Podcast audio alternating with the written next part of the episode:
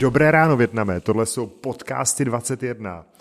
A dnešním hostem je Pavel Kroupa z Kroupa Helán, Jirka Helán z Kroupa Helán a moderuje Honza Šlajs. Který není z Kroupa Helán. Ahoj chlapi. Ahoj Honzo, díky za pozvání. Ahoj Honzo. Já bych ještě na začátek přivítal všechny posluchače zpátky po naší letní pauze. Doufám, že jste se měli všichni fajn, že jste si užili léto. No a co vy, pánové, jak jste si užili léto?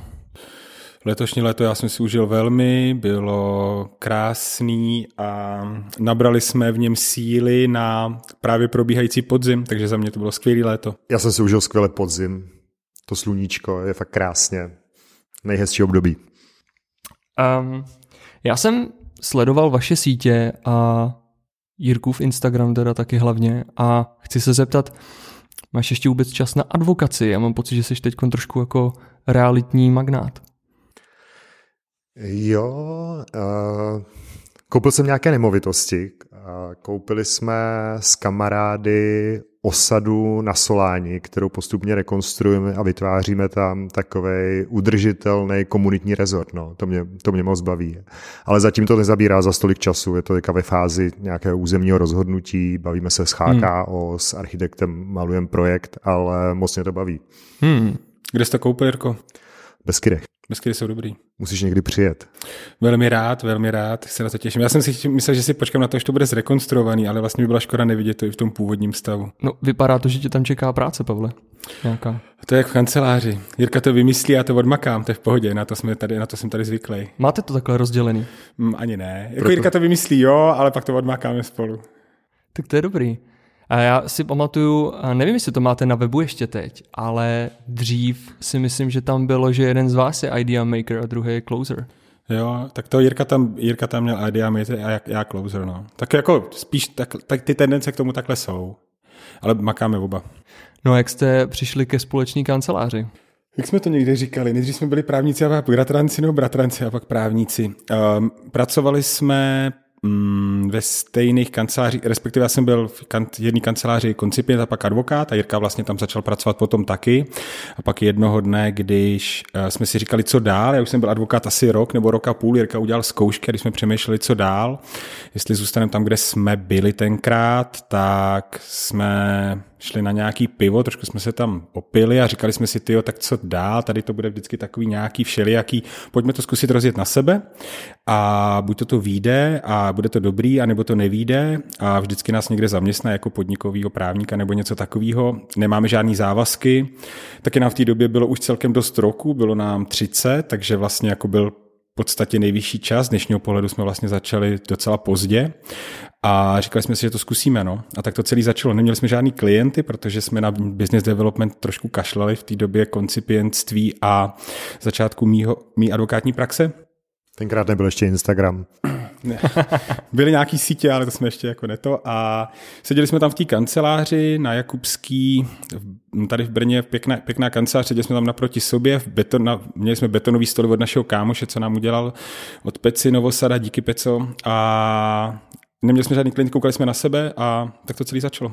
A postupně se to začalo nabalovat přes kamarády a různé příležitosti, které hmm. byly a nějak tak postupně jsme na tom začali dělat. Takže pojďte do toho. I když nemáte klienty, tak se to dá dát.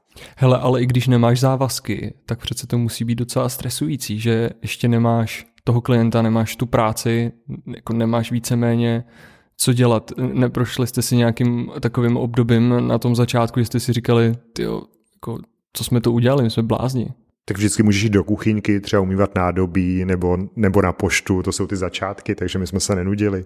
A, nebo jsme chodili na tenis, že jo, to jako byl ten business development, ale je to hra ve dvou a většinou, většinou jsem to hrál s Pavlem, takže to taky moc nepomáhalo, od toho jsme upustili potom. Uh, no, naštěstí se celkem rychle podařilo nějaký, vět, nějaký zakázky na začátku sehnat, takže vlastně takový nějaký období nějakého zoufalství nebo něčeho takového jsme neměli a potom ještě další věc, která nám pomohla, bylo, že uh, jsme získali nějakou pomoc na první zaměstnance od státu. To nám tenkrát hodně pomohlo, protože jsme neměli peníze na to, abychom si zaplatili uh, koncipienty hmm. a díky tomu jsme to taky jako vlastně zrychlili. Takže hmm. prvního zaměstnance jsme vzali z úřadu práce A nakonec to bylo dobrý, naučili jsme se na tom jako řídit lidi a někdo tu práci začal za nás dělat, nebo s námi dělat, že jo, tenkrát, nebo do dneška je to tak jako, že s tím týmem zůstáváš dneska už třeba jako míň, ale to byly ty začátky.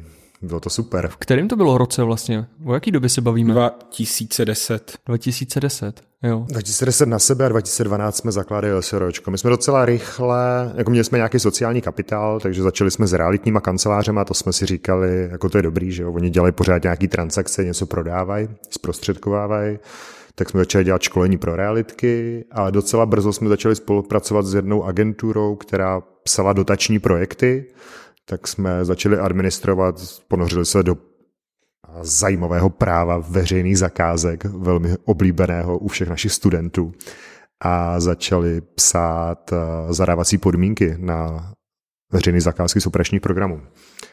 Hmm, to byly ty začátky, no. A pak jsme teda založili SRO. Když jsme začali dělat ty zakázky, tak jsme založili SRO, když jsme si říkali, tak tady už jako je ten čas. A to bylo rok 2012. No a takhle jsme na tom prostě tak nějak se to postupně nabalovalo, nabírali jsme další lidi, nabírali jsme další práci, pak jsme se na to začali zamýšlet nad tím, co děláme. Tedy jsme přestali dělat pro ty realitky, protože jsme zjistili, že jim vlastně moc nejde o kvalitu, ani o, nebo respektive o kvalitu těch služeb, že to je prostě hlavně jako o ceně, což nás pak přestalo bavit a začali jsme se postupně zamýšlet nad tím, pro koho děláme a snažili jsme se mít pořád jako lepší práci, to znamená zajímavější a líp placenou a tak takhle se to postupně nabalovalo. Mm-hmm. Jaký to je, když tu kancelář buduješ mimo hlavní město? My sedíme v Brně teď, Brno je samozřejmě velký město, ale mám pořád pocit, že asi jako v každém státě vždycky to hlavní město bude dominovat a, a v tom trhu právních služeb v Česku je to docela výrazný, tak jako, jak se to dá? Podařilo se vám třeba i z toho Brna navázat vztahy s klientama od jinou, že jim bylo prostě jedno, odkud pracujete? To poměrně brzo vlastně taky začalo to, že jsme pro jednu spolupracující kancelář, taky advokátní, začali dělat nějaké věci. A tím jsme se dostali do Prahy a vlastně docela brzo jsme sice měli sídlo tady v Brně, ale víc a víc práce jsme měli z Prahy. Takže vlastně jako mm, jsme brněnská kancelář, ale do dneška to tak je, že vlastně jako velký penzum té práce máme z Prahy. I jsme tam jezdili, nebo respektive před covidem, teďka už se zase vracíme, měli jsme tam nějaký, nějaký byt, kde, kde jsme byli, takže je to jako obecně takže v té Praze se toho biznisově děje víc. Zase je tam ta konkurence větší, takže jako ono to je jako něco za něco, ale reálně nám je to vlastně jako jedno, jestli ten klient je z Prahy nebo z Brna, protože z Brna je do Prahy vždycky blízko, obráceně je to dál, to je horší, ale tak my jsme jeli z té správné strany, takže mm, prostě přijet tam, nabrat tam tu práci a zpracovat ji v Brně je podle mě model, který je docela dobrý.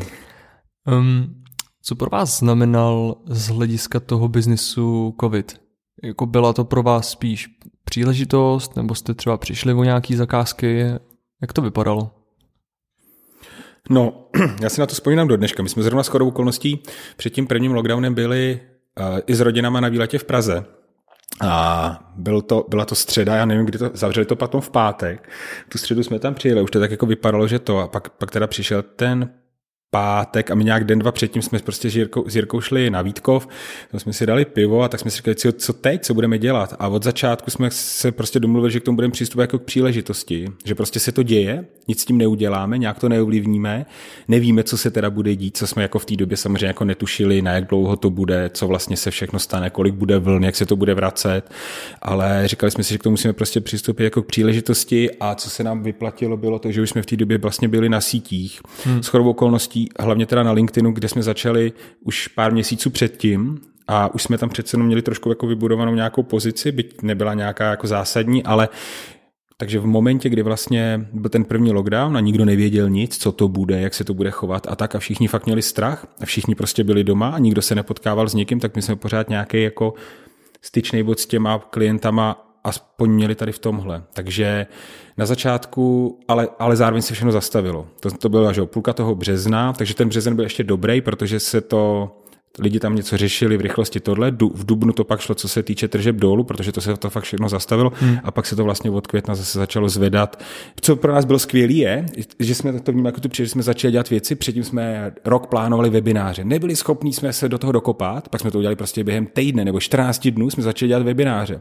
Že jsme fakt si řekli, my s těma lidma musíme být nějak v kontaktu a teď je zároveň ta šance, jak se odlišit od těch ostatních advokátů ještě víc, jak být prostě vidět a najednou jsme začali dělat webináře. To prostě nikdy předtím jsme nedělali. A na, na, na tom začátku tam chodilo celkem dost lidí, jakože jsme měli prostě livestream a takže všechno, co s tím souviselo, nákup nějaký techniky, kamery a takové věci, co jsme nikdy předtím nedělali, tak to bylo super. Začali jsme dělat handbooky, nějaký materiály, které jsme těm lidem prostě potom jako dávali zase, že nemůžeš se s nima vidět, tak jim poskytneš aspoň nějaký materiál, uh, pošleš jim ho za mail nebo něco takového, aby si zase s nima byl v kontaktu. Takže nás to podle mě, tak jak byl takový ten for, že jako kdo řídí digitalizaci ve vaší firmě CTO, CFO COVID-19 a byla ta zpráva COVID-19, tak vlastně jako u nás tak jako bylo opravdu, no, že nás to dokopalo ke spoustě věcí, ke kterým jsme se předtím strašně dlouho odhodlávali. Takže to bylo za mě super. Jo, a fakt je důležité říct, že jsme k tomu, že jsme k tomu přistupovali jako příležitosti. Já jsem od začátku tvrdil, pojďme to brát jako nový status quo. Prostě uh, nikdy to nebude už stejný. A když to bude stejný a vrátí se to, tak maximálně budeme jako víc připraveni.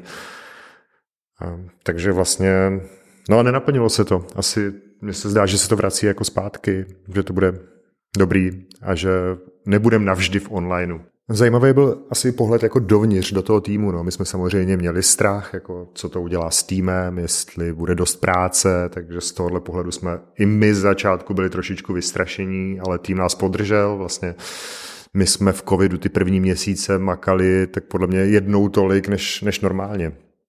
A dobrý bylo, že ten přechod na ten remote, ten byl úplně jednoduchý. Vlastně už předtím jsme hodně podporovali home office, takže jsme jenom rozvezli počítače, židle, rozebrali kancelář.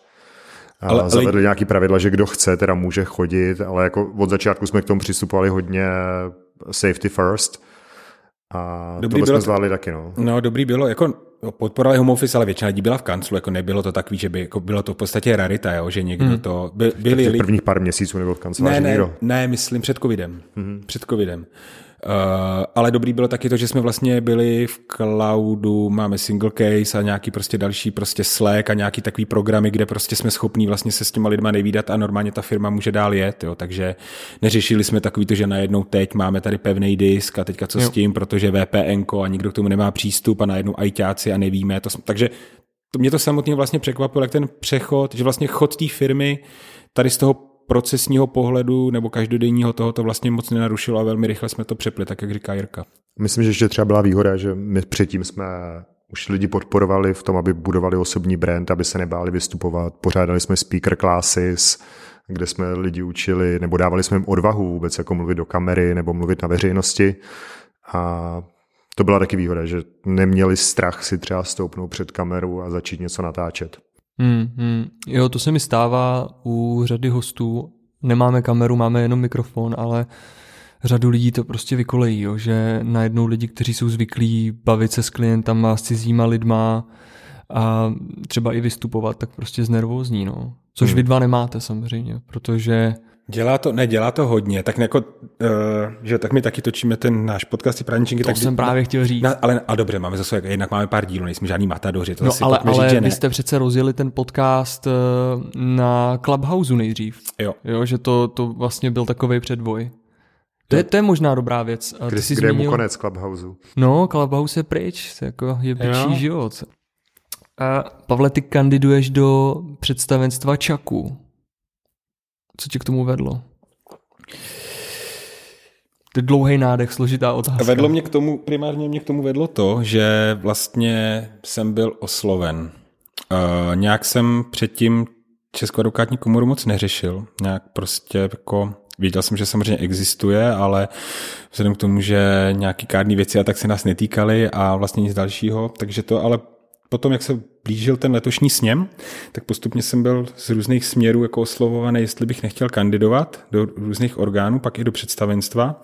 A já jsem si nejdřív říkal, že to je jako hmm, nesmysl nebo něco takového, nebo jako, že jsou povolanější k tomu, nebo já nevím, jak to mám říct, že jako mm-hmm. by, to, by to spíš mělo třeba minimálně to představenstvo být, takže by tam měl být nějaký postupný té, nevím, přes kárnou komisi, přes kontrolní radu a tak, ale jak jsem byl pak oslovaný, tak jsem si říkal, tak asi jako na tom něco je. A začal jsem nad tím přemýšlet a začalo mě to vlastně docela lákat. A pak jsem se teda rozhodl, že jo, volal mě eh, Lukáš Slanina a že zakládá nějakou platformu, která by měla být která by měla být jako nositelem změny, ale ne nějaká revoluce, ale spíš evoluční, v podstatě taková generační obměna toho současného vedení uh, lidma kolem 40 plus minus, který mají už nějaké zkušenosti, mají za sebou vybudování kanceláří, ale zároveň pořád jako jsou v kontaktu s tou realitou, řekněme, a vědí, co se okolo děje a mají jako otevřenou mysl a mohli by dát české advokaci nějaký jako impuls k tomu, jak ji posunou dál a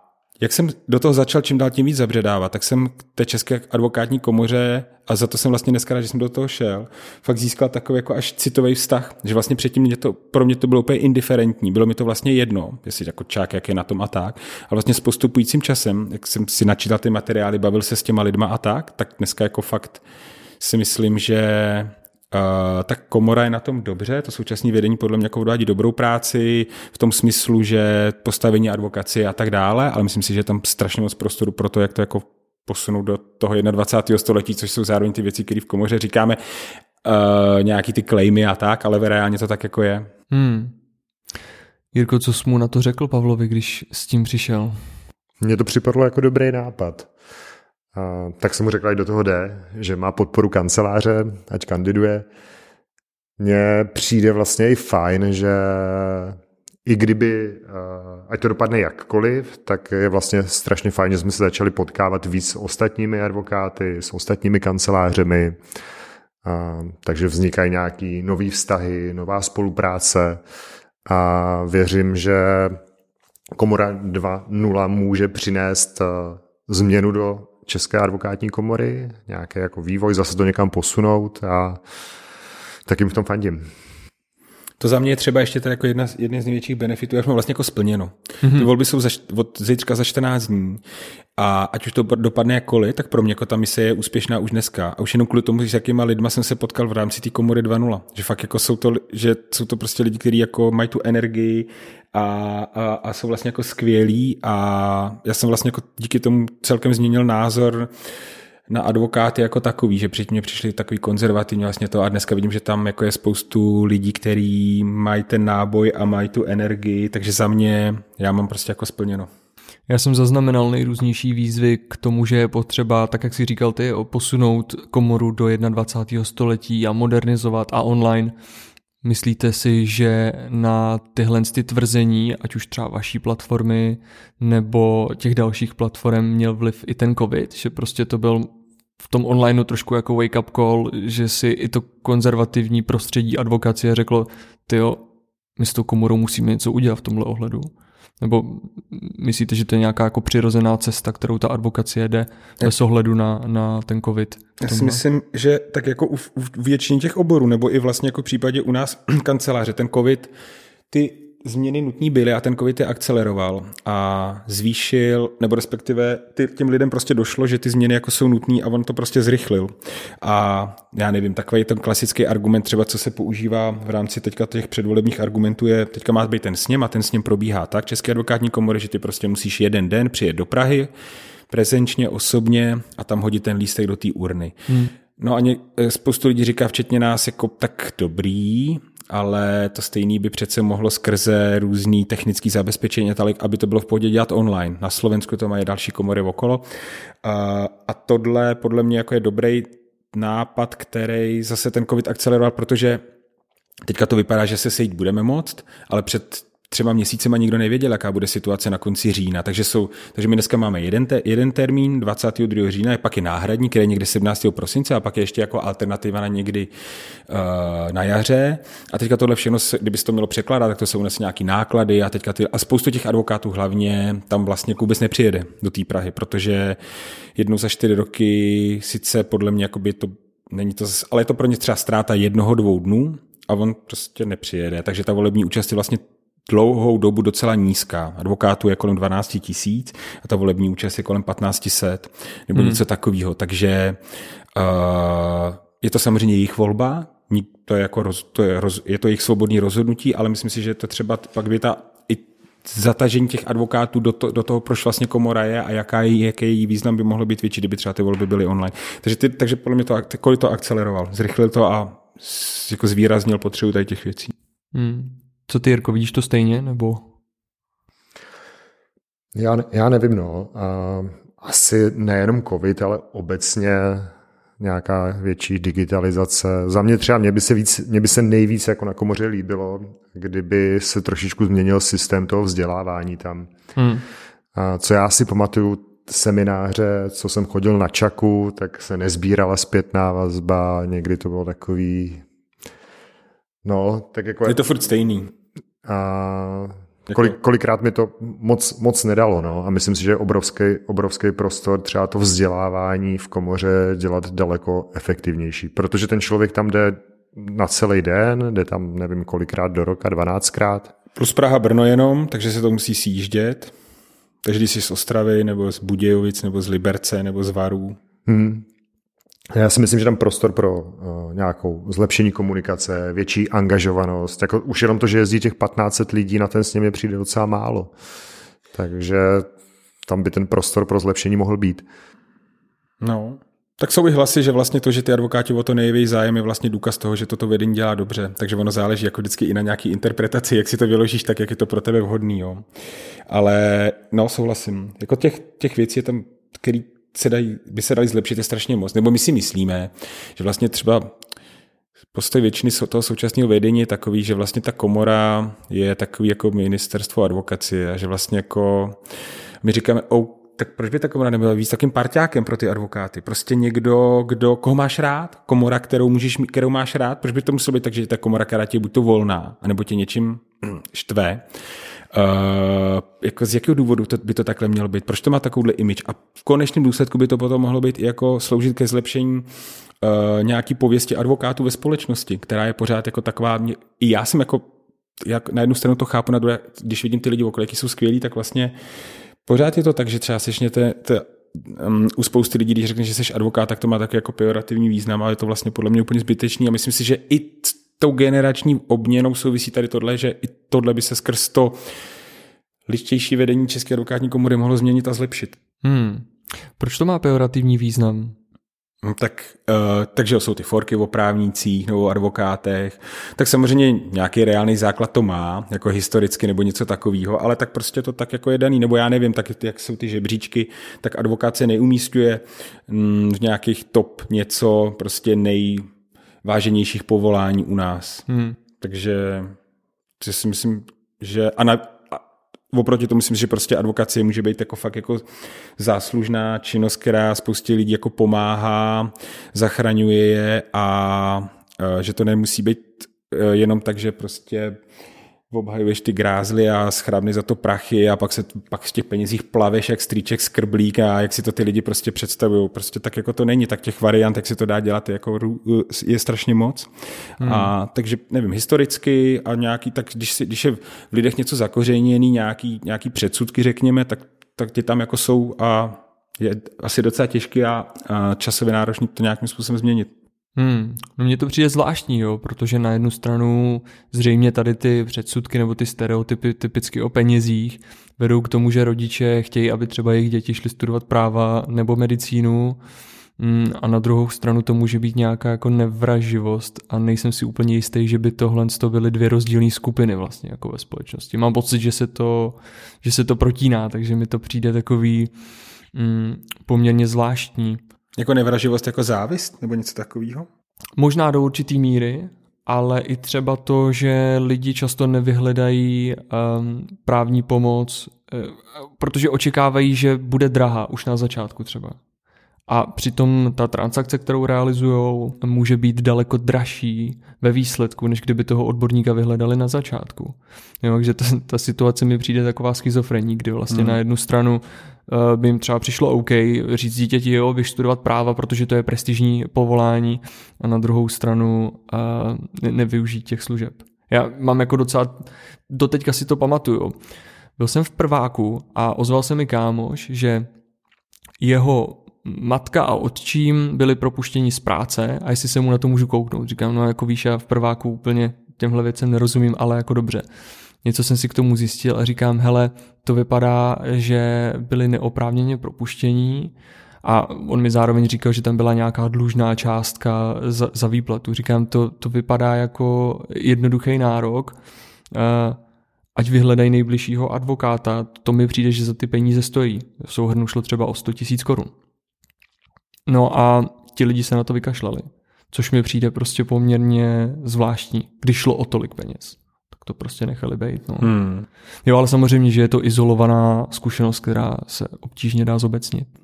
A ono teda ještě ve vztahu k těm penězům je celkem zajímavý, že vlastně třeba obecně jako nějaký hodinový sazby v té advokaci fakt jsou na úrovni kolikrát jako třeba deset let zpátky, že jsou vlastně pořád stejný, všechno okolo zdražuje. Hmm. A což není jako nějaký brečení nebo nad rozlitým líkem nebo něco takového, tak konstatování faktu, ale a zároveň se jako neposouvá v té společnosti a jako hledisko toho, že si nemyslím, že ty lidi si to uvědomují, že to, že to mají vlastně jako levnější, protože to všechno okolo se zdražilo, ty, ty hodin, ta hodinovka je plus minus pořád stejná. Že to je vlastně zajímavý. A nebo to předtím bylo strašně nadstřelený a pak už to nebylo. Tak já myslím, že to jsou předsudky dneska.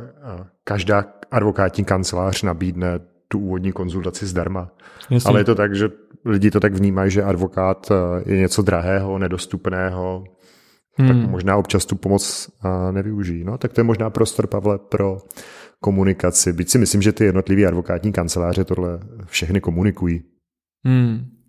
No jak vy to máte se sazbama služeb? Fungujete převážně normálně za hodinovku, anebo se snažíte nabízet třeba nějaký jako balíčky u služeb, tak aby byla ta cena zřejmá už na začátku?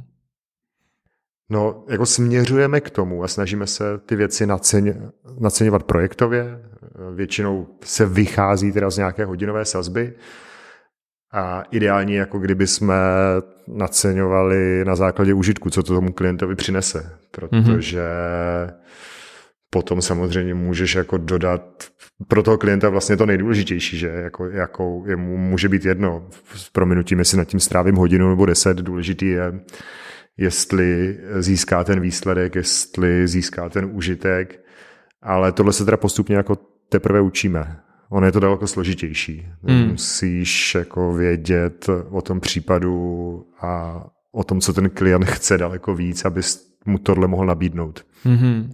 A to si myslím, že jako jediná cesta, jak vlastně v té advokaci i vydělávat více peněz. V okamžiku, kdy účtuješ hodinové sazby, tak eh, ten biznis je postavený na tom, že máš x právníků, ti udělají x hodin a nějaká hodinová sazba, která je dána na trhu. S tím taky jako nic moc neuděláš. Některé kanceláře jsou něco levnější, některé něco dražší, ale to je ten tvůj strop eh, toho, co dokážeš každý měsíc vyfakturovat. Takže ono je to vlastně v tom docela dřina. Hmm. Každý měsíc sehnat tu práci, odmakat ty hodiny, vyfakturovat ty hodiny a pokud to naceníš hodinově, tak jako nikdy nevyděláš víc, než je ten tvůj strop v počtu hodin. Hmm. Dá se tohle, to, co si popsal, vlastně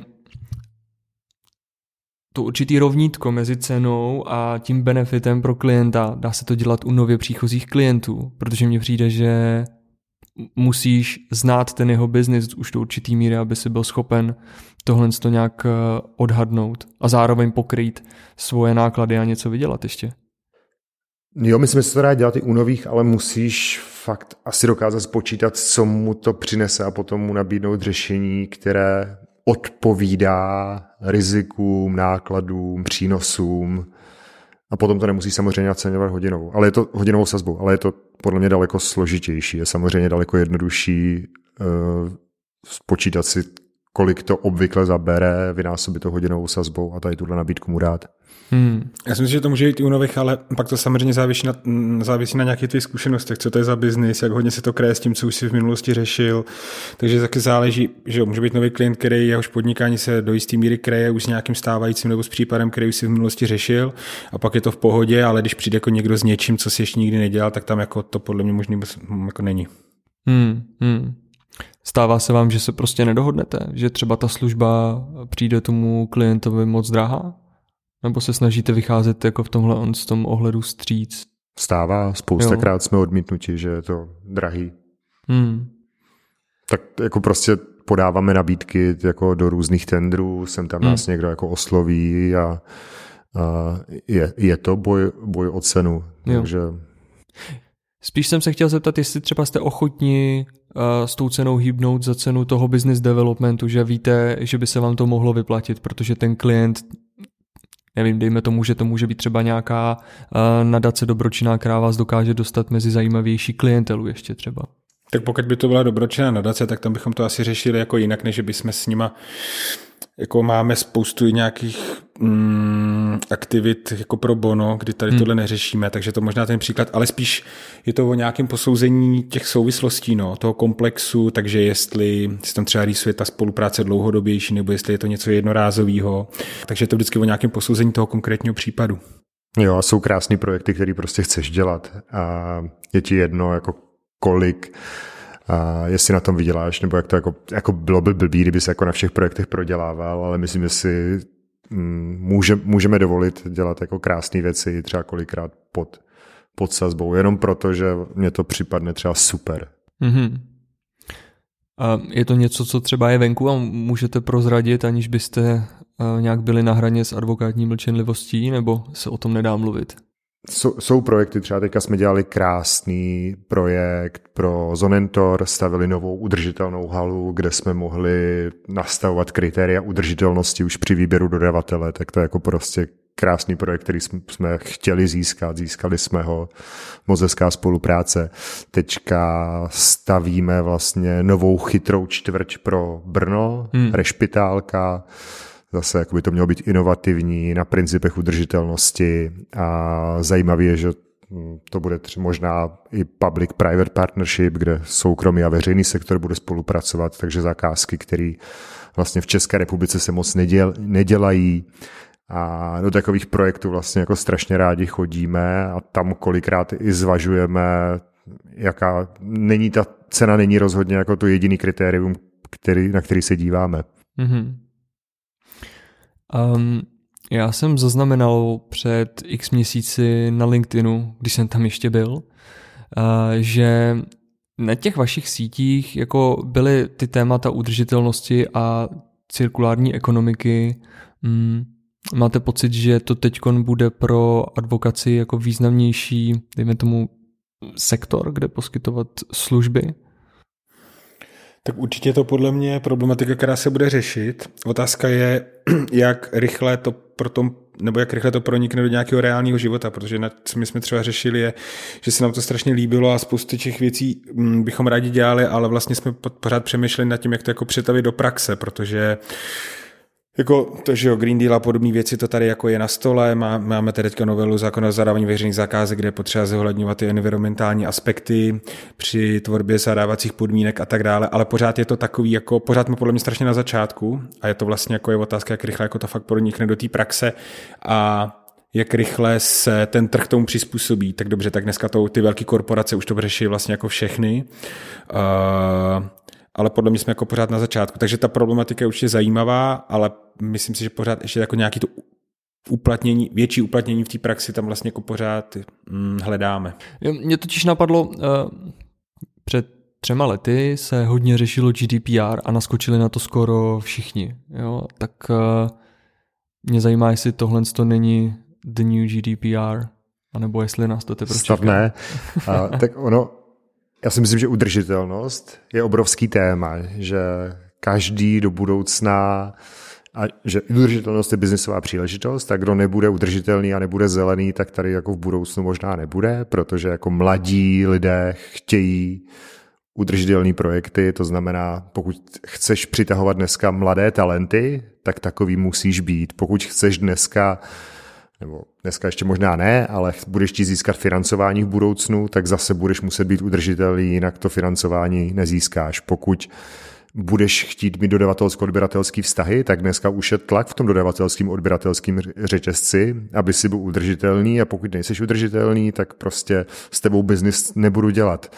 A to jsou ty veřejné soutěže, kde ty environmentální kritéria se už dneska propisují, ale oni se propisují do toho soukromého sektoru Otázka je, kolik je to práce jako pro právníky. Tohle si myslím, že je spíš jako změna přístupu, nějakého hodnotového přístupu, že ty firmy se takhle začínají chovat, ale to neznamená, že to je právní práce. Ono jako získat úvěr, taxonomie Evropské unie je spíš jako pro CFO, aby dělali nějaký nefinanční reporting.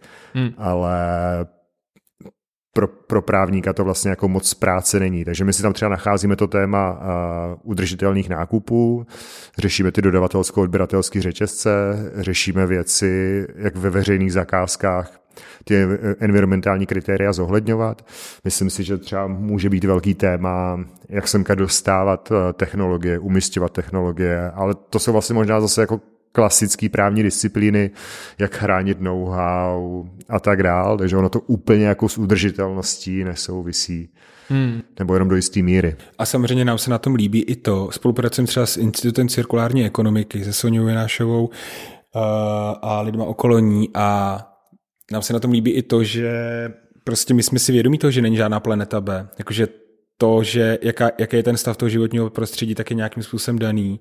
Takže i tohle, se na, tohle nám na tom jako přitahuje, proč chceme být u toho. Takže nejenom ty biznisové příležitosti, ale i to, že jako tady tohle si uvědomujeme, že tak to prostě jako je a když se vidím, když se podíváme okolo sebe a tady prostě na Jižní Moravě se prožene přes 15 vesnic tornádo a úplně tam spustoší, nebo prostě pak se člověk projíždí a vidí ty lesy sežraný od toho kůrovce, tak prostě jako je to poměrně jasný, že by se s tím něco mělo dělat.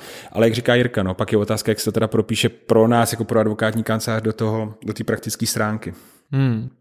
My to jako hlavně děláme, protože tomu věříme, že se chceme chovat odpovědně, chceme nést ten prapor a chceme, chceme dělat biznis s těmi, kdo se udržitelně chovají a chceme takovýhle klienty oslovovat a s nimi spolupracovat. No a co ta udržitelnost znamená pro fungování vaší kanceláře? Jako tisknete méně papíru, jak, jak to vypadá jako v reálu, aby si to naši posluchači mohli nějak představit? Tak ono zase tady v tomhle případě samozřejmě jo, tady nad tím přemýšlíme, jaký se tady používají prostředky a jak tomu vlastně jako k celému přistupujeme, že je lepší ten nábytek opravit, než koupit nový a obecně jako k tomu přistupovat v rámci nějakých těch základních principů, ale reálně jsme advokátní kancelář, tak my nemáme žádnou výrobní halu, jako nevypouštíme žádný, žádný prostě věci, co bychom měli řešit, nemáme žádný komíny, máme tady prostě počítače a prostě bušíme tady ten kód na klávesnici, stiskli jsme méně už předtím, to jsme dělali vlastně jako už dlouhodobě se snažíme to jako celý přesunout do nějakého digitálu, ať už jako dejme tomu z těch environmentálních uh, uh, důvodů, ale i z důvodu jako efektivity, takže ono to jde jako ruku v ruce, takže tady s těma věcmi se nějakým způsobem pořád nad tím jako přemýšlíme, ale reálně vlastně si myslím, že celkem ty principy, co my můžeme jako advokátní kancelář v tom našem denním chodu udělat, tak to už asi máme nějak tak pořešený. Nebo co myslíš, Tyrko? Nemáme třeba koše. To je pravda, toho jsem si vůbec nevšiml. Jo, ne... Prostě odpad nevytváříme. Když ho vytváříme, tak se jako třídí někde centrálně. Ale to jsou spíš jako detaily, no. Jak Ale říká Pavel, v těch, v těch službách je toho trošičku míň. Já se třeba snažím jako přesvědčit dodavatele, aby nakupoval zelenou energii, protože kancelář je pronajatý, takže tady to taky jako za stolik neuděláme. A... Zeleninu nakupujeme tady od nějakých místních farmářů, který nám sem vozej pro lidi, hmm. co aby tady měli zeleninu voce. Tak ale jakože jasně, každý by měl začít od sebe a tak se nad tím snažíme přemýšlet, ale to jsou, jsou to pořád strašně jako nějaký malý, hmm. malý jako škály. Máte auta se spolovacím motorem? To máme pořád, no. Jo. A to máme, u mě třeba je to o tom, že většinu času jako je to o, o stylu používání toho auta, hmm. protože třeba do práce chodíme pěšky, vlastně ani mm, tou hromadnou dopravu nejezdíme.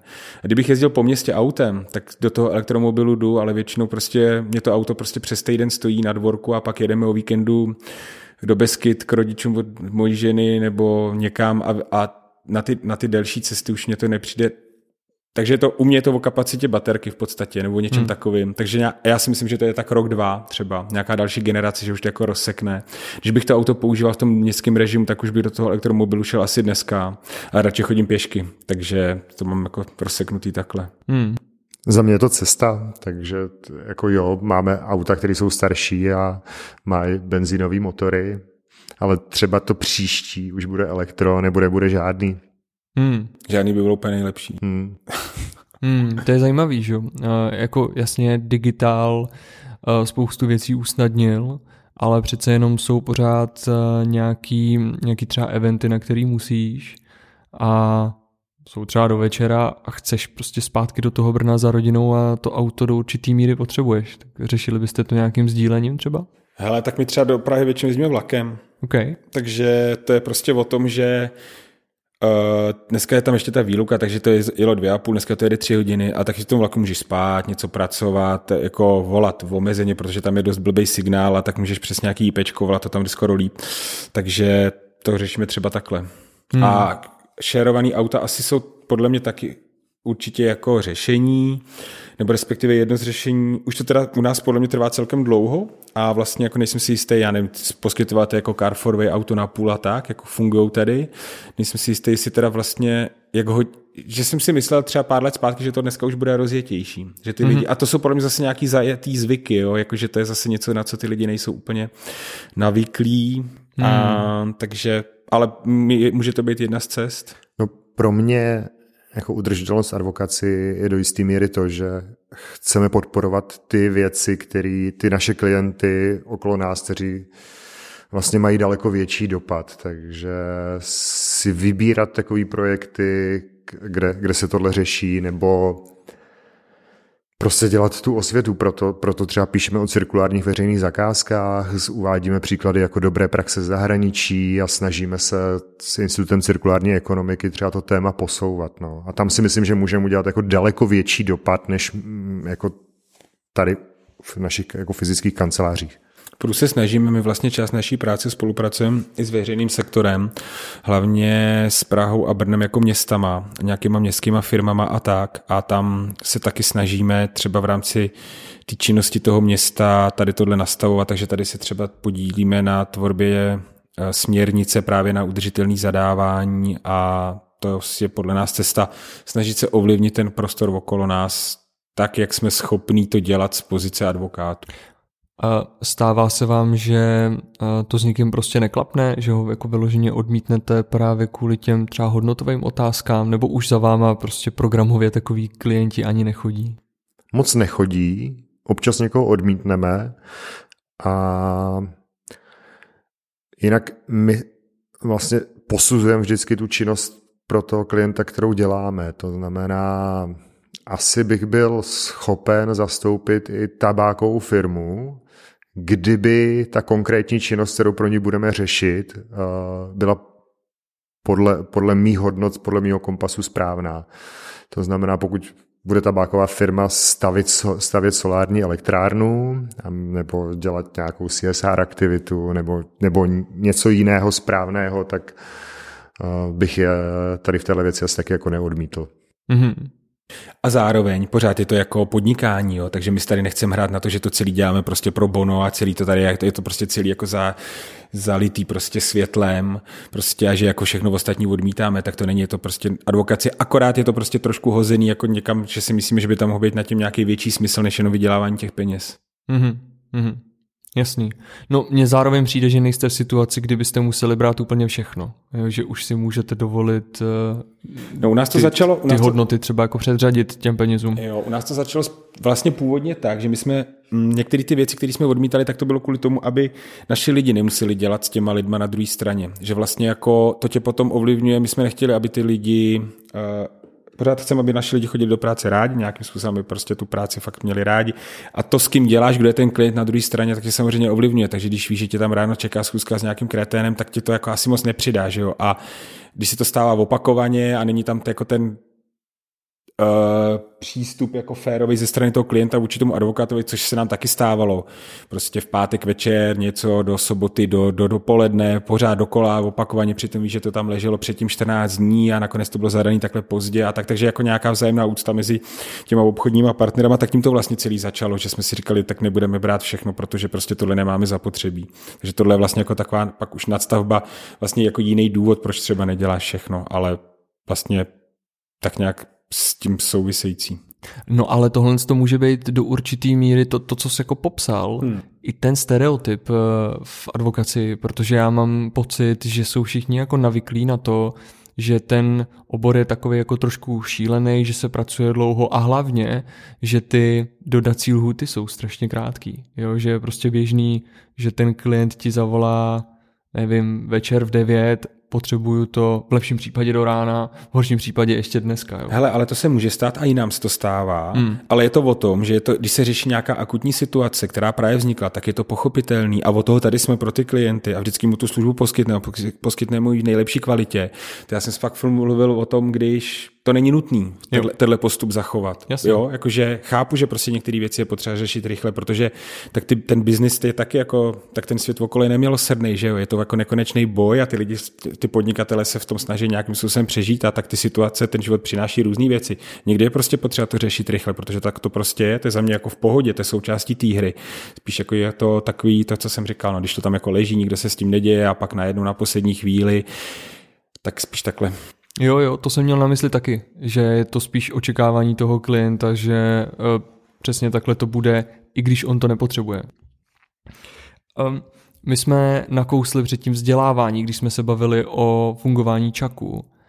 Um, trošku jsem měl pocit z toho, co tady zaznělo, že vnímáte ty čakovské školení jako neúplně vždycky přínosný, Mm, jak to funguje u vás v kanceláři z tohohle hlediska, aby vaši lidi se vlastně dozvěděli něco, co reálně využijou pro tu práci?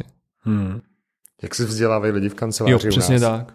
A jak vůbec pracujete s tím, jo, aby to nebylo třeba nahodilý, že jdeš na tenhle seminář, protože prostě zrovna se to jako nabízí, ale aby to dávalo nějaký smysl.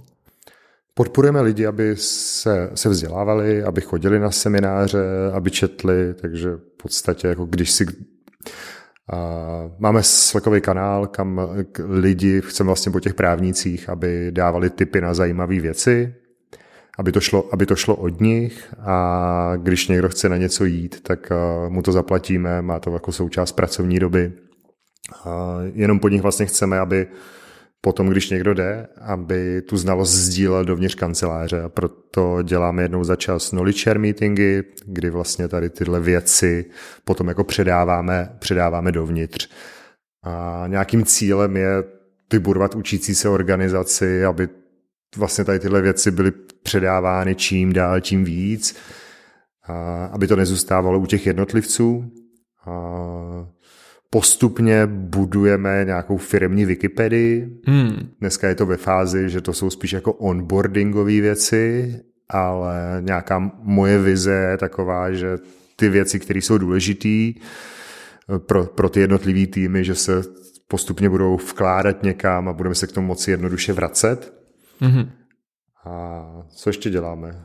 Aby prostě to know pak zůstalo v té firmě, no. Protože, že jo, tak dobrý, má to ten člověk, to se může stát, že odejde a to vlastně to know-how s ním potom zmizí. Tak to je jeden z těch důvodů, proč třeba děláme tu, tu Wikipedii, uh, aby to tam zůstalo. A co se týče těch akcí, tak my to jako vlastně dost necháváme i co se týče jako odpovědnosti, protože vždycky jsme razili jako na teorii, nebo respektive pravidlo najdi si lepší lidi, než jsi ty sám a pak jim prostě svěř tu odpovědnost. A oni o to víc tu práci budou dělat, radši do toho budou víc motivovaný a to stejně děláme vlastně i s tím vzděláváním, že tak dost, dost velký míře tady tohle necháváme na těch lidech, aby na sebe pracovali. Hmm. Jo, co s ním, s lidmi děláme, tak máme, uh, máme ta, ta, talentový výcvik máme v kanceláři, to znamená, uh, pravidelně se s našimi lidmi bavíme, děláme si talentové testy. Uh, moje žena Alexandra Helánová tady vede talentový výcvik s lidmi a máme systém mentor-mentee, kde se pravidelně potkáváme, eh, máme plány rozvoje, kde se bavíme o tom, jako kam by, eh, měl, kam by ten člověk chtěl směřovat, to znamená, jaký jsou jeho silné stránky, kde vidí jako se za pár let, o tom se jako pravidelně bavíme, koučujeme se. Někteří lidi od nás z kanceláře byli na koučovacích výcvicích, aby jsme vlastně tady tyhle rozhovory dokázali eh, lépe vést a v rámci tady tohoto potom necháváme tu odpovědnost na těch lidech, no. Jako jenom vytváříme vlastně to prostředí, hmm. aby mohli růst. Když si lidi vybíráte, tak eh, je to něco, co už se snažíte jako hledat na začátku, že ty si říkal, že když eh, máte ty, ty eh, rozhovory s nimi, že se třeba ptáte, kde se vidí za pár let, A já mám pocit, že když je ten onboarding nebo vůbec ten, to, jako to výběrový interview, takže tohle je otázka, kterou jako lidi z mojí generace nesnášejí. Takový to, kde se vidíte za deset let a oni sotva, jako, sotva mají prostě jo, teplej diplom ještě. V onboardingu to moc nepoužíváme, nebo nepoužíváme. Já jsem tuhle otázku jako v onboardingu si myslím dlouho nepoložil. Hmm. A to si myslím, že je jako těžký pro toho člověka tady v tenhle moment, jako hlásí se k tobě do kanceláře a neví vlastně, jak to jako půjde, nebo... Ale... Spíš, se, spíš se to týkalo lidí, co tady dělají, aby jako hmm. věděli, aby měli nějaký plán, jo, nemusí to být deset let, to stejně neví nikdo z nás, že jo, to jako může být jednak míň. A v tom onboardingu, nebo respektive v tom hiringu obecně, tak tam se snažíme, aby ty lidi od začátku uh, sdíleli ty stejné hodnoty jako my, nebo aby se na ten svět okolo nás koukali stejně. Protože samozřejmě musí být skvělý právník, to je jasný, ale jako tady tyhle věci se pak můžeš doučit. Ale to jako jak přemýšlíš, nebo jaký máš náhled na, na ty věci okolo, tak to se mění mnohem hůř, jo. Takže od začátku je dobrý, nebo chcem, nebo děláme to tak, aby ty lidi, který se kterými se bavíme o tom, jestli u nás začnou pracovat, tak aby v maximální možné míře tam byl nějaký meč mezi tím, jak to vidíme my i oni. Mm-hmm.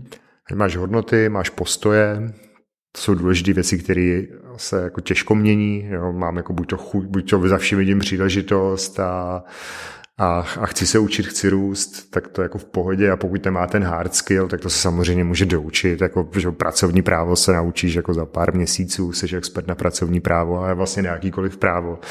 Stačí jako mít dostatek práce a chuť se učit a doučíš se jakýkoliv hard skill.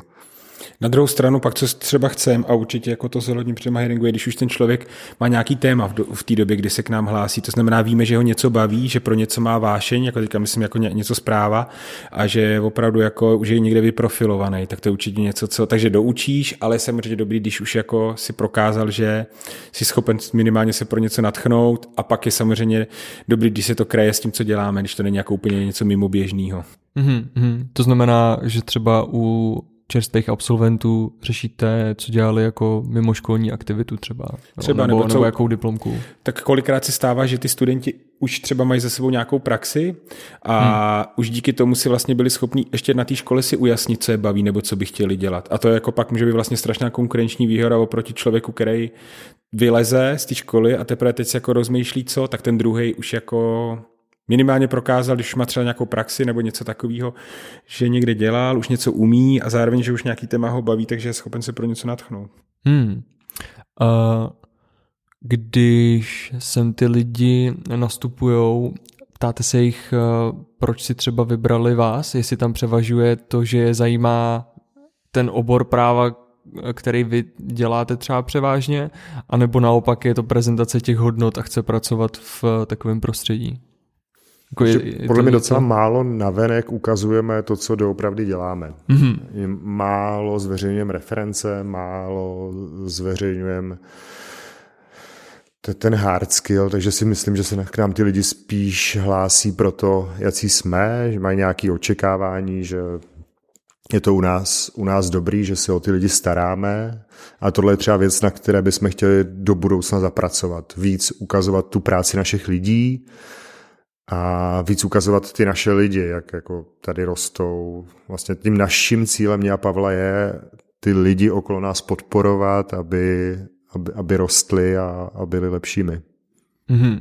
Já si myslím, že primárně se k nám vlastně tady z toho důvodu, že to vidějí, jak jo, tu atmosféru nebo jak ta firma jaká je.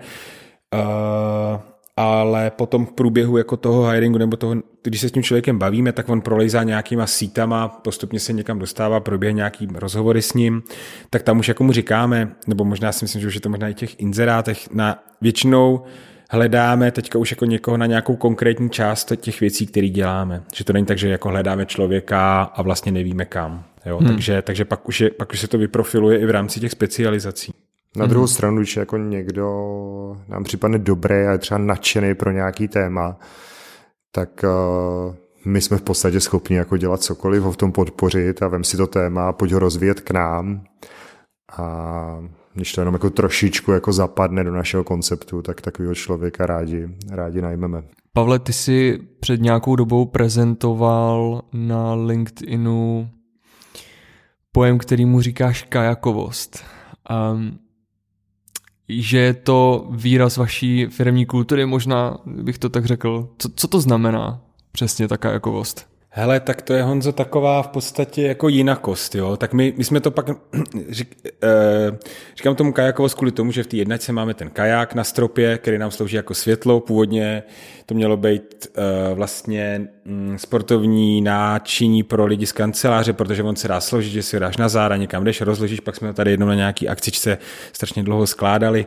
Že jsme to není tak jednoduchý, tak jsme si říkali, necháme ho složený, šoupli jsme ho tam a pak jsme si říkali, že to teda vlastně propíšeme do toho, že podle mě pořád v rámci advokacie nebo advokátních kanceláří nad, to, nad těma věcmi přemýšlíme trošku jinak. Takže to je vlastně jako takový duch nebo esprit Kroupa Helán, jak to tak vnímám, je taká jakovost, taková jakási jinakost nebo odlišnost od uh, většiny trhu. To je asi ono. Mm-hmm. No, taky to myšlení out of the box, jako nebát se změn a vítat změny a prostě nelpět, nelpět na něčem, co tady jako je, jenom proto, že to tady je. Hmm, hmm. Um, no, mně přijde, že jako ta myšlenka samotná dát uh, kajak na místo světla je už taková hodně out of the box, takže jako klobouk dolů, to se, to se určitě povedlo. A ještě bych chtěl říct jednu věc, která je s ním spojená a s tou jinakostí taky, že ta práce ti by tě měla bavit. Měl bys do té práce chodit rád ne smyslu, jako že ti baví ta práce jako taková, i atmosféra. To znamená umět si zase sám ze sebe udělat srandu, brát ten život trošku s nadhledem, brát to tak jako prostě nebrat se tak důležitě, což si myslím, že taky jako kolikrát v tom oboru to, to trošku je. Nemít to tady ty jako soubor hypertrofovaných ek, kdy si tady navzájem budeme prostě na sebe nevraživě koukat přes stůl a zkoušet si, kdo tady jako větší tvrdák, jo. Takže jako i tady ten přístup je takový podle mě trošku jiný, no může být. Hmm, hmm. No tak eh, vy ani nemáte tady dress code, který by člověk očekával od eh, vlastně advokátní kanceláře. Jo. Nemáme kameru, takže já popíšu, co máte na sobě. Oba máte eh, svetr, rolák, modrej na Steva Jobse. Oba máte tenisky. Je to takový víc jako na pohodu. Není to, není to škrobený do určitý Já. míry. My si někdy říkám, že už je to až moc uvolněný, jakože kolikrát jako to, ale to spíš, jo, a obecně to, zase to souvisí s tím, tak záleží na tom, co, ten, co tě ten den čeká, že jo, takže Jasně. jako my máme nějaký, my víme, jako co ten den jako bude, takže samozřejmě, když máme jednání, tak chodíme v oblečený, jakože nějaký jako dress code ctíme nebo dodržujeme.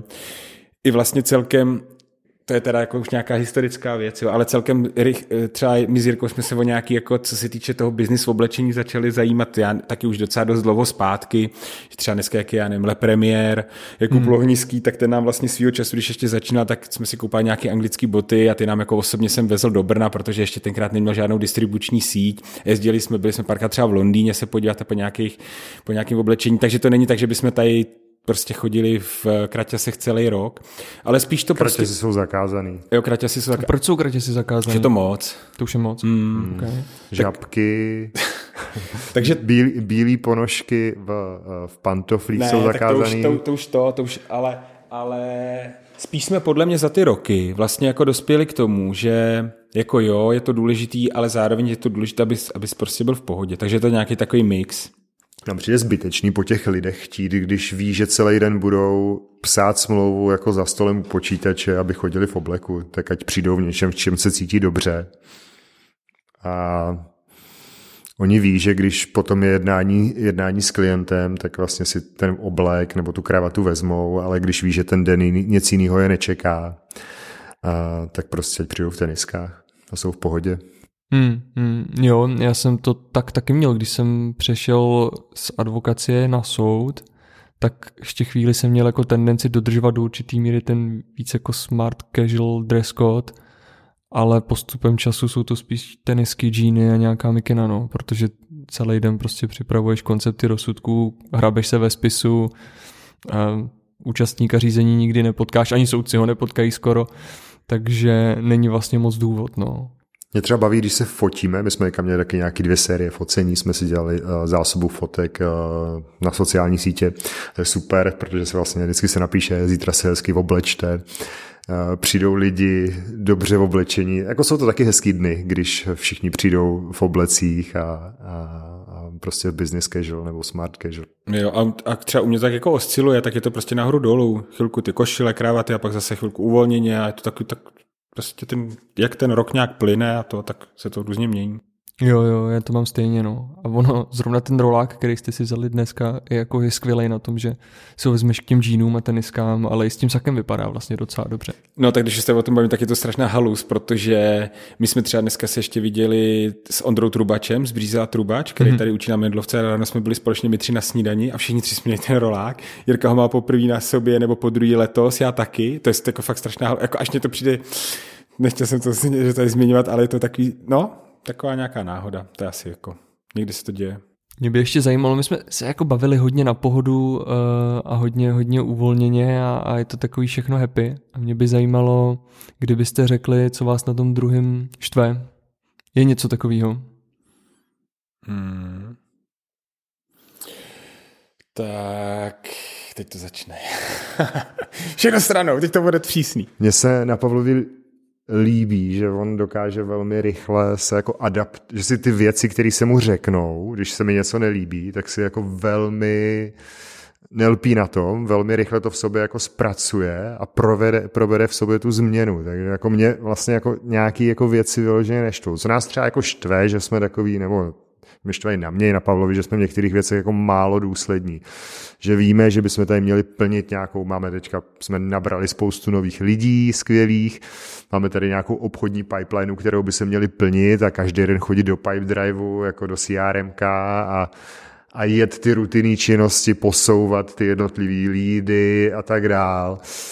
A jako vlastně uh, nějaká taková systematičnost, jako pořád něco takového, jako musíme se do toho dost kopat.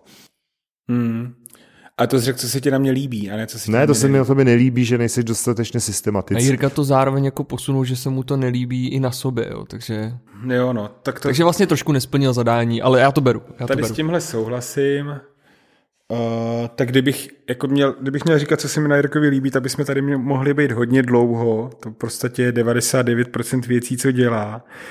A počkejte, tak já zkusím vymyslet něco takového. Jako tak to, tady o tomhle, co říkal o té systematičnosti, tak to taky asi se mi nelíbí, až včetně mě, no. Ale tak to je prostě o tom, to je o nějakém jako, nějaký sebedisciplíně nebo o něčem takovém. Uh, že nás podle mě víc baví jako ty buď to kreativnější věci, než ty systematický, což pak samozřejmě jako má, my si pořád myslíme, že bychom jako vlastně mohli to celý, tu firmu posouvat mnohem rychleji. A že jako tady tohle, že my jsme jako ty vlastně ty úzký hrdla uh, většiny těch věcí, takže se snažíme ty věci ať už delegovat, aby to nebylo na nás a tak, takže ale já vlastně nevím, jestli to je něco, co se mi nelíbí na Jirkovi, protože to je něco, co máme vlastně jako společného. Mm-hmm.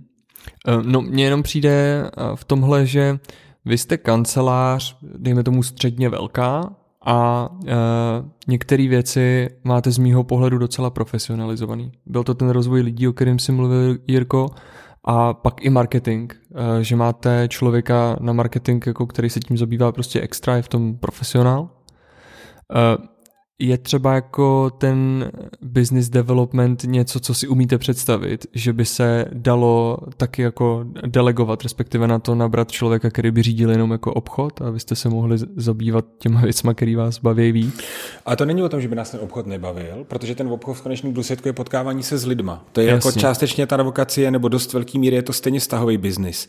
Ten obchod, respektive to, o čem mluvil Jirka, jsou nějaké jako nadstavby nebo to, co tomu předchází, než já se s tím člověkem potkám, aby tam byl nějaký systém systém, aby to nebylo živelný, že si vzpomenu jednou za 14 dní, že Pepovi jsem dlouho nezavolal, tak mu teda jo. brnknu. Abych věděl, že zítra mám zavolat tomu a tomu, protože jsem se s tím klientem dlouho neslyšel, měl bych se mu vozvat, jak se má, co dělal a tak. Takže to je to, čeho nejsme schopní. Obchod jako takový nás naopak baví, protože to je potkávání se s lidma a to je na té advokaci vlastně podle mě skoro to nejlepší, ještě v našem případě, kdy se fakt potkáváme jako se zajímavýma, inspirativníma lidma, takže to je skvělý. Tam jde jenom o to, že to děláme jako na náš vkus příliš živelně. To je vlastně mm-hmm. jako to, to, o čem to je. Takže uh, obchodník, ne, ne, nedokážu si to moc představit, protože vlastně stejně potom ty vztahy máme vybudovaný, na čem jsme přemýšleli a jsme to nějakým způsobem jako rozhlásili, pak s covidem to trošku utichlo, dneska jsme se o tom bavili vlastně zase s Ondrou Trubačem, uh, to je to, že jsme přemýšleli, jak to jako rychle posunout, že bychom nabrali někoho, kdo třeba je dneska na úrovni partnera v jiný kanceláři a štve ho buď to korporát, nebo už to nechce dělat, nebo něco takového a má na sebe navázený nějaký klienty, takže by prostě přešel k nám, my bychom mu zajistili to, že bychom ty jeho klienty obsloužili a on uh, buď to si dělal svoje věci, nebo dělal něco jiného, nebo by se na tom taky podílel, ale prostě jako v jiném prostředí. Takže tak si dokážu představit, že bychom ten obchod jako posunuli a, na, mm-hmm. a vzali k sobě někoho dalšího, kdo by vlastně ten obchod dělal s náma. To jo, regulérního obchodníka, nebo respektive to si vlastně na to každý ničeho si to moc představit nedokážu. Jak by to Já si dokážu dělal. představit, a tady možná taková malá vsuvka, že bych měl k sobě někoho, kdo by mi s tím pomáhal, někoho juniorního, mm-hmm kdo by mě v tom pomáhal udržet ten systém. To znamená, by zapisoval ty věci, co jsem se na těch schůzkách jako dozvěděl, nějak mi to jako dával do té pipeliny, připravoval nějaké věci, takže Hmm, já bych systematičnost... junior, juniorního k sobě. Tak já taky jako, bych chtěl někoho takového, to, to, to je dobře. To, to... Asistenta, asistentku, který by uh, mi tady v těch věcech pomáhal. No. Eh, to je výzva. Kdyby to někdo chtěl zkusit z posluchačstva, tak uh, kam se mají ozvat? Uh, komukoliv z nás, ty někam na LinkedIn nám napíšu, nebo ať se na nás najdu jakýkoliv kontakt, nebo na mě nebo na Jirku. Takže na LinkedInu Pavel Kroupa nebo Jirka Helán. Ozvěte se, pokud je to něco, co by vás třeba lákalo zkusit. Ve firmě, která změní pravidla oboru a jednou se na ní bude vzpomínat jako na legendu. No to je super, to aspoň konečně není, že jo, dynamicky rozvíjející se advokátní ne. kancelář, No, ne, to fakt to je jako, kliše. Podle že? mě to bude fakt velký. Jakože jsme vlastně strašně na začátku a je super. Já to pořád říkám, že vlastně jak jsme začali pozdě relativně, a ještě to, takže to děláme třeba 10 let, jo, takže my jsme strašně neopotřebovaní. Takže v okolo já to vidím, když prostě ty lidi, nám bylo letos 42, jsme slavili, byla It's to just a number. super oslava mimochodem. Uh, no, ale to, každopádně... To byl, to byl claim večírku, no. To byl it's, it's just a number. Ale pořád se cítíme strašně neupotřebení, takže kolem mě už se tak smyčkám někdy začíná trošku utahovat takový to vyhoření, deprese nebo něco takového. A nás, my jsme pořád jako vlastně duchem podle mě strašně mladý, takže my jako to, co se týče těch jako aktivních let, nebo co jsme schopni tomu jako dát, tak máme podle mě ještě celkem dost před sebou. Mm. Takže proto jsem to říkal, že si myslím, že tohle je velký. No, tak mě za prvý zajímá, jak to teda děláte, že ty lidi okolo třeba, kteří jsou vaši vrstevníci, mají ten pocit vyhrž, vyhoření a vy ne. A uh, druhá věc je o tom budování té firmy jako něco většího. A k tomu se dostaneme třeba za chvilku, takže Aha. mě nejdřív zajímá, jak jako preventujete to vyhoření. Uh, no, musíš si uvědomit podle mě, že to je maraton, že to není jako sprint, takže to, co říká Jirka, takže jako mít se rád, ve smyslu prostě pečovat o sebe, no, takže přemýšlet nad tím, ať už co jíš, nějak se hejbat, mít dobrý mezilidský vztahy okolo sebe, mít stabilní rodinný zázemí, mít dobrý mezilidský vztahy i v té firmě, mít dobrý mezilidský vztahy se společníkem. Takže vlastně mít okolo sebe co nejmíň jako nutného, nebo co nejméně stresu. Takže to je podle mě jako jedna ta, jedna ta věc. Dělat něco, co tě fakt baví, aby si v tom viděl smysl, to znamená, že pro mě ta práce jako není práce vlastně v tom pravém slova smyslu, jo? takže to je, Jirka ten je úplně jiný ještě než já, ten jako je... Není ten, žádný work-life balance, ten to má, prostě ale, ale life. Ne, ale ne, ve, life, okay. no, ale ne ve smyslu, že by tady byl od rána do večera. Má děti, prostě skvělý táta, ale pořád mu ta hlava jako jede, jo? tak to já zase jako dokážu vypnout a na tu práci nemyslet. To, to zase jako to, ale je to něco prostě, co jako ty hranice se mi taky vlastně jako smívají, smívají ve smyslu toho, teď jsem tady, teď jsem tam a mezi tím nic. Takže dělat něco, co tě baví, si myslím, že to není ani jako maraton, že je to vlastně jako nekonečný závod a když jako jedeš na... Pro mě maraton je jako nekonečný. Na, na nekonečno prostě nejsou žádné jako cíle, které by se museli dosáhnout jako teď. Uh, jako nějaký si samozřejmě stanovujeme, ale spíš jako se na to dívat tady tím pohledem dlouhodobě něco třeba jednou předat a vlastně jako je jedno, kdy toho dosáhneme. Tak jako... No a zároveň bychom teda, co bychom chtěli dělat, je, že by to tak jako hmm, kdyby ta firma jela tak nějak jako ne úplně bez nás, ale co nejvíc bez nás. Aby jsme, aby jsme, aby to bylo takový jako, aby to byl takový samostatný organismus. A to mm-hmm. je mhm. tam do toho jako daleko, jo, ale to je jenom takový nějaký ne nedělat nic, ale ne, nebejt, nebejt třeba úplně zabředlej v tom každodenním typění dní, v tom mm-hmm. každodenním řízení. Mm-hmm. A daří se to už teď? Jako, Jsme že na cestě. Jste na cestě. Jako Spoustu, no tak spoustu těch věcí, tak třeba ten marketing.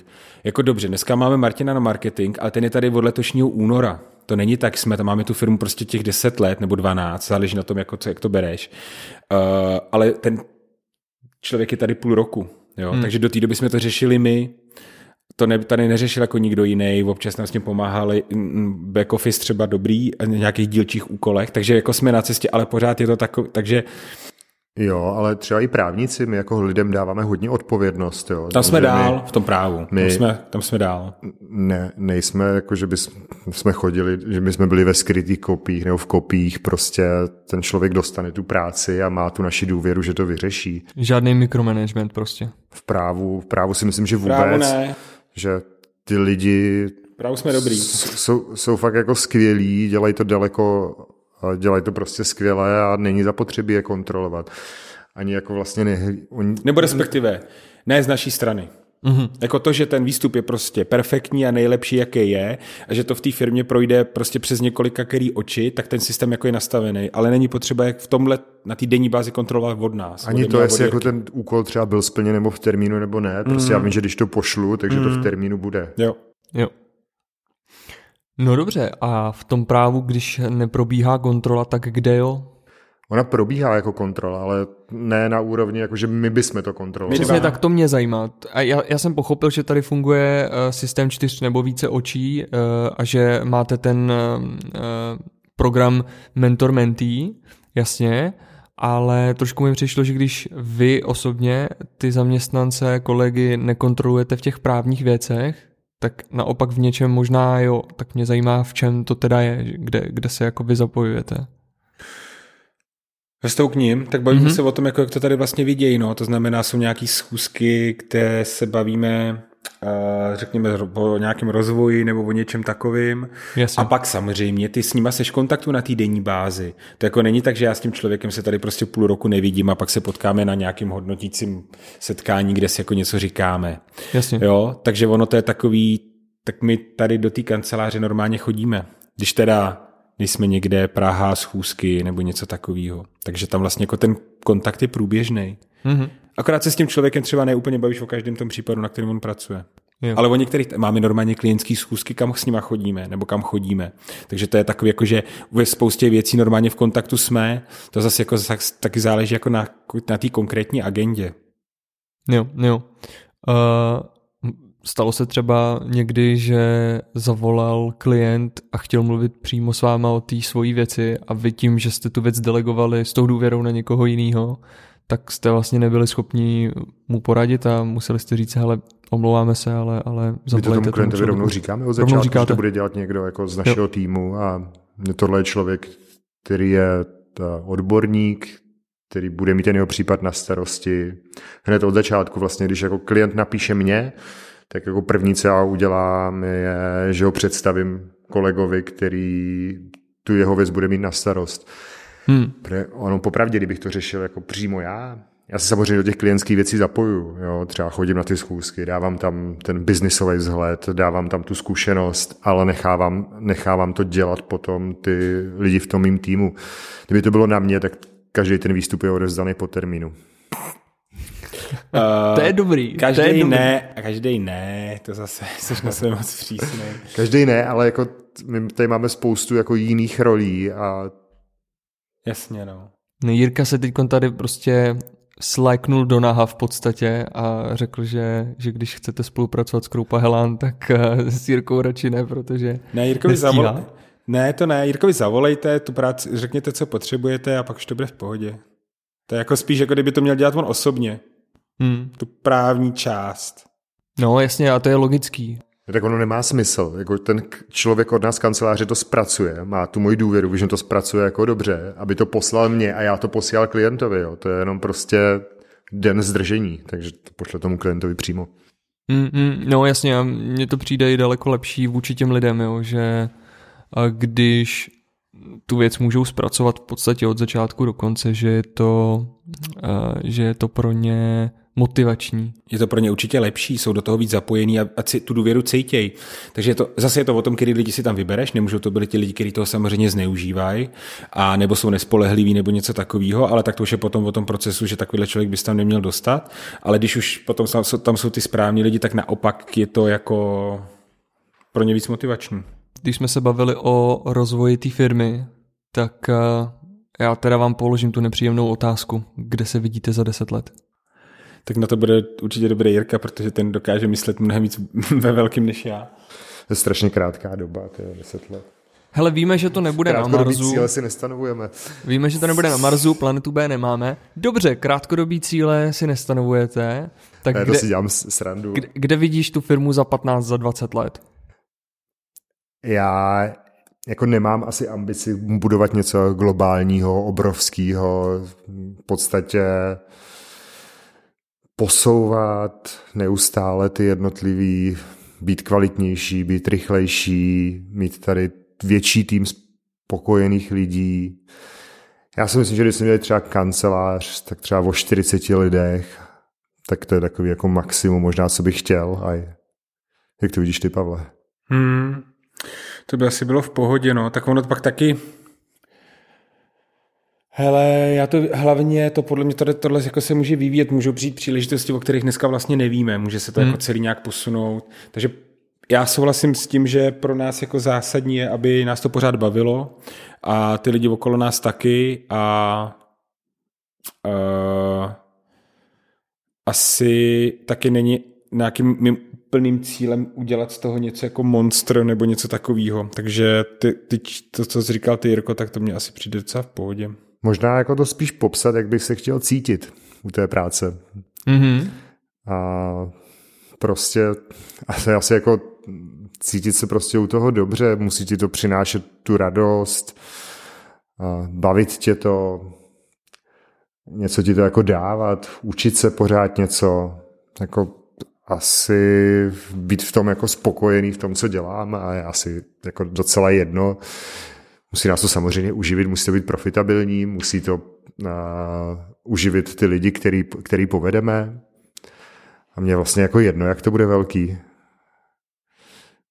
Jestli se ptáme jako na velikost nebo na obrat, tak... Hmm. Uh, hmm, záleží, co si jako pod tím představujete. Není. Může to být cokoliv, no. To jako je...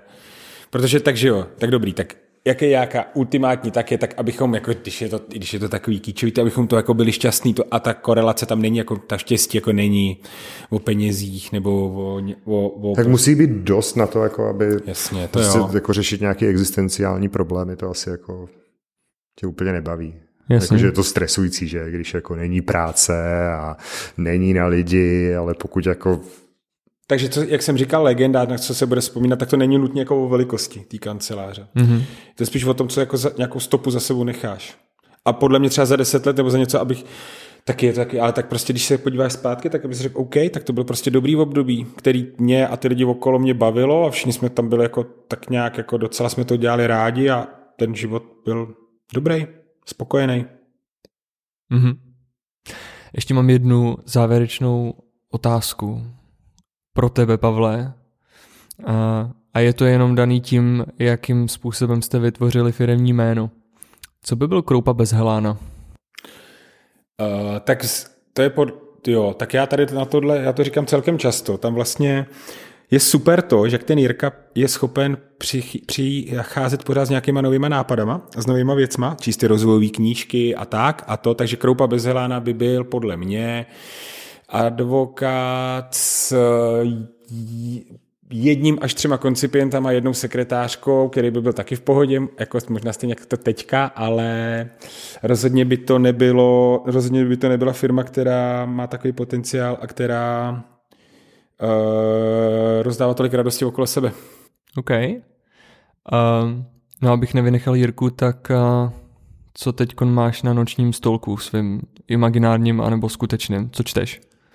My teda jako noční stolek doma teďka nemáme. Počkej, ty jsi podíval na svůj pracovní stůl, Jirko, jo?